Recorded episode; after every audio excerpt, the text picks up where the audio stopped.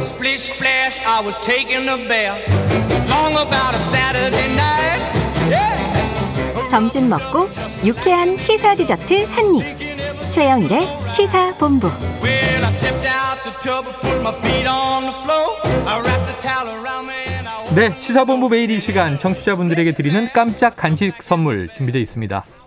자, 스포츠본부 시간이거든요. 그래서 홈런 맛 과자. 자, 올해 야구는 끝났지만 이미 다 청정해 드렸습니다만 홈런 맛 과자 나눠드릴 거고요. 자, 이 코너 들으시면서 문자로 의견 보내주시는 청취자분들에게 쏘겠습니다. 짧은 문자 50원, 긴 문자 100원이 드는 샵 9730으로 의견 많이 보내주시고요. 자, 스포츠 소식 정리해보는 스포츠 본부. KBS 스포츠국의 재담꾼 정현호 PD 나오셨습니다. 어서 오세요. 네, 안녕하십니까. 어, 오늘- 오늘은 또 이렇게 차분해 보이시네요. 아유, 마스크를 쓰고 와서 이제 얼굴을 가릴 수 있어서 다행입니다. 어, 그래도 이제 늘 비니 모자 쓰고 오시는데 아, 예, 그럴 때도 있었죠. 아, 오늘은 조금 이렇게 캠퍼스 느낌이 나는 아이고, 감사합니다. 풋풋한. 예. 자 지난주에 많은 청취자분들이 관심을 가지고 들으셨어요. 네. 여자 배구 네. IBK 기업은행 사태. 그런데 이게 아직도 지금 미해결이라 그렇습니다. 얘기를 더 해야 될 것 같습니다. 네. 자 어제는 일단 한국도로공사와 경기가 있었는데 네네. 경기 내용은 어떻게 보셨습니까? 일단 3대 0으로 도로공사가 완승을 거뒀는데 네. 김산희 감독 대행이 부임한 첫 경기에서는 3대 0으로 흥국생명을 이겼으나 이후 두 경기는 모두 3대 0 셧아웃 패배를 당했거든요. 아. 그리고 나서 결국 이제 김산희 감독의 어, 감독 대행의 커리어는 1승 2패로 마감을 하게 됐습니다. 아 그래요. 네네. 감독 대행은 여기서 이제 사퇴하는 끝나- 거예요. 맞습니다. 경기 전에 이제 인터뷰부터 자진 사퇴 의사를 아, 밝혔다. 경기 전에 이미 예, 그렇게 나와 있기 때문에 사실 근데 이 부분에 대해서 경기 전에 얘기하는 것과 경기 후에 얘기하는 건 좀 많이 다르거든요. 그렇죠, 그렇죠. 경기 전에 이렇게 나 이제 오늘부로 사퇴할 거야 이러면은 네. 선수들 입장에서는 굉장히 영향을 당연히 아니 그게 예, 받을 뛸 수밖에 없죠. 교육이 상실되죠. 그렇죠. 뭐 어, 그 이 경기 감독이 끝으로. 좋은 감독이든 아니든 간에 맞죠. 네네네. 예. 그렇기 때문에 이제 구단과 상의했냐라고 인터뷰를 했을 때 예. 나의 독단적인 생각이고 내가 결정했다라는 아. 인터뷰를 또 했고 IBK 측 사무국에 따르면 또 네. 경기 전 공식 인터뷰에서 갑작스럽게 물러난다고 뜻을 밝혔다. 네. 라는 이제 그 워딩을 좀 생각해 보면은 자기들하고 협의된 게 아니다라는 네. 걸 이제 간접적으로 말한 거죠. 어, 개인적인 독단적 그렇죠. 결정이었다. 네네. 야, 3전을 했는데 3대 0으로 한 번 이기고 0대 3으로 두 번 지고. 맞습니다. 야. 김산희 감독 대행. 자, 네. 지난 토요일에 말이죠. GS 칼텍스의 차상현 감독이 기업은행이 김산희 감독 대행과 악수를 거부했어요. 맞습니다. 그 이후에 다른 구단 감독들도 이런 행동에 좀 동조하는 분위기인데 네네. 이게 영향을 미친 걸까요? 어, 나중에 인터뷰에서는 분명히 영향이 없지 않았다라고 아, 어, 김상현 인정했어요. 감독도 인정을 했고요. 그 네. 어제 경기에 있었던 도로공사 김종민 감독도 악수를 거부하면서 어, 지도자 하려면 좀 더 공부를 해왔으면 좋겠다. 아, 라는 식으로 이제 굉장히 쓴소리를. 예, 쓴소리를 한 거죠. 어.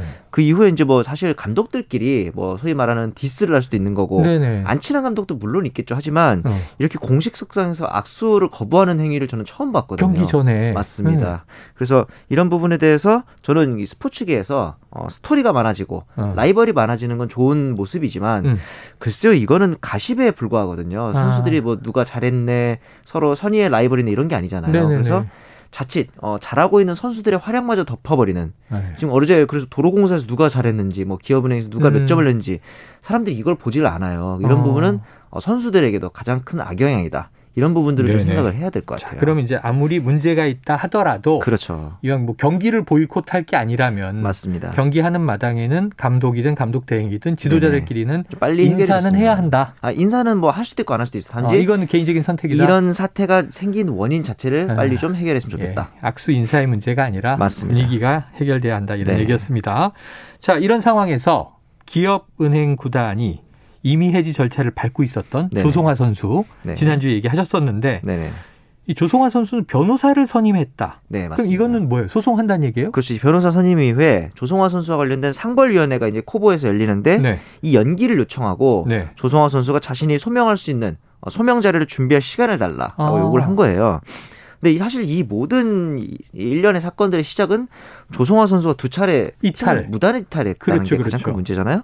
그게 벌써 11월 13일이었으니까 어, 한 달 가까이 돼갑니다. 그러네요, 그러네요. 글쎄요, 또 시간이 필요하다라는 게 제 생각에는 네. 뭐 아직까지나 생각일 수 있겠지만 어, 유야무의 시간을 끈 다음에 음. 슬그머니 복귀하려는 게 아닐까라는 생각이 드는데 아, 과거 쌍둥이 사태 때도 네. 이 이재영, 이다영 두 선수가 어떠한 사과 없이 그리스 리그로 이제 출국을 했잖아요. 그렇죠. 그랬죠. 어. 그 부분에서 팬들이 원했던 건 사실은 진심 어린 사과였기 때문에 갈 때 가더라도 맞습니다. 예. 조성호 선수도 뭐 소명을 준비하는 거에 있어서는 충분한 시간이 줄 수 있지만 그에 앞서서 필요한 것은 좀 더 진심 어린 사과는 아닐까라는 아. 생각이 듭니다. 자, 그렇죠. 팬들의 마음을 먼저 헤아리고 맞습니다. 움직여야지 지금 법적 갈등, 법적 논쟁은 그 다음 수단 아닌가 싶습니다. 네.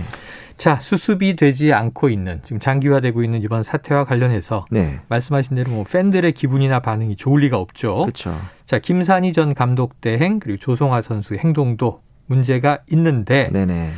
자, 기업은행 구단의 대처도 좀 끝까지 음. 아쉬운 거 아닙니까? 저희가 이제 처음에는 김산희 감독 대행에 대한 얘기를 했고 네. 그다음 조성화 선수에 대해서 이제 얘기를 비판을 했고. 했는데 어. 이 기업은행 구단도 만만치가 않아요. 구단은 뭐 잘했느냐? 네. 왜냐하면 코보 상벌리 처리해 주기를 기다리고 있다는 거는 네. 결국 팀 내에서 문제가 일으킨 이 선수와 코치에 대해서 키를 잡지 못하고 있다. 아, 구단이 그, 예, 그리고 그 와중에 외국인 선수인 라셈 선수의 교체를 27일 날 경기 앞두고 통보를 합니다. 선수한테. 어. 너 이제 교체할 거야. 선수가 심지어 감독도 경기 앞두고 나 이제 오늘부로 사퇴할 그만둘 거야. 거야. 어. 어, 그것도 굉장히 당황스러운데 충격적인데. 선수는 갑자기 퇴직을 어. 하게 되는 거잖아요. 그러니까 얼마나 당황스러운데 그리고 나서 경기는 또 뛰어야 돼요. 선수니까. 야, 이때 그러니까 사기가 이 경기가 진짜. 마지막으로 당신은 이제 네. 우리 팀에서 나가야 돼 네. 통보해 놓고 그 경기 전에 경기 끝나고도 어, 아니고. 그래놓고 이제 경기는 이기라는 식이네요. 그러니까요.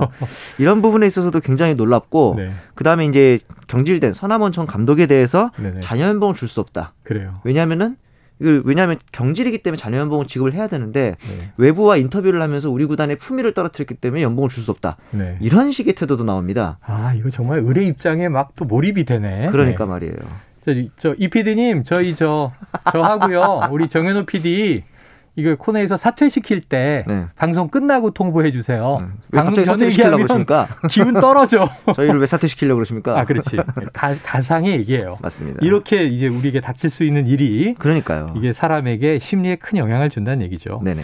자, 내년 베이징 동계올림픽 개막 2월 4일 예정입니다. 네네. 딱 두 달 남은 거네요. 그렇죠. 아. 예, 세계적으로 지금 오미크론 바이러스, 이 변이 바이러스가 지금 또 큰 문제가 되고 있는데 그렇죠. 개최 여부 지금 어떻게 관측됩니까? 보통 이 동계 올림픽을 앞두고 동계 유니버시아드라는 대회를 통해서 네. 올림픽의 이제 점검 차원에서 어, 연습 경기처럼 하는데 이 동계 유니버시아드가 열리지 않게 됐습니다. 음. 어, 원래 스위스 루체른에서 개최 예정이었는데 역시 오미크론 때문에 좀 음. 연기가 된 상황이고 거기다가 이번에 그 중국에서는 테니스 스타인 펑사이 선수가 네네. 또 예, 부총리와의 그 좋지 않은 이슈 때문에 네. 석상에 나오지 않으면서 외국의 서방 세계에서 또 보이콧한다. 인권 문제, 네, 예, 안전 이런 문제. 문제까지 나오고 있는 네. 상황이죠. 자, 지금 말씀하신 대로 이제 미국, 영국 등 이제 이른바 서방 국가들 네. 이번 베이징 동계올림픽을 보이콧하려는 기류가 네. 계속 보도되고 있어서 불안불안한데 맞습니다. 그럼 선수단 아예 안 보내는 거예요? 그럴 수는 없을 것 같아요. 왜냐하면 그럴 수는 선수 없고. 입장에서는 자신들의 생, 어, 선수 인생이 걸려 있는 문제잖아요. 4년을 4년에 네, 한 준비했는데. 번. 네. 음. 그래서 나온 얘기는 올림픽에 선수단을 파견하되 음. 정부 대표 인사를 파견하지 않는 외교적 보이콧 정도의 외교적 예, 보이콧. 단계를 검토하고 있습니다. 정부 대표단은 가지 않고 네네. 선수들은 간다. 네 맞습니다. 선수단은 갈 것이다. 자, 그럼 중국 측의 입장은 어떻게 나옵니까? 오늘 새로운 보도가 나온 게 네. 실내 경기장 입장을 희망하는 관중들에 한해서 어, 신종 코로나 바이러스 감염증에 대한 백신 접종 의무화를 통보했습니다. 이거는 아. 반대로 얘기하면은 강행한다. 그리고 관중도 우리 수용할 거다. 아, 라는 것의 어떤 그 뉘앙스라고 볼 수 있겠죠. 우리 오늘 저 발표된 거 같은 게 방역 패스는 예. 하는데 그렇죠, 그렇죠, 그렇죠. 예, 접종 완료자는 네네. 와서 관전할 수 있다. 그렇죠, 그렇죠. 아, 하지만 이제 접종 안 하면 못 본다.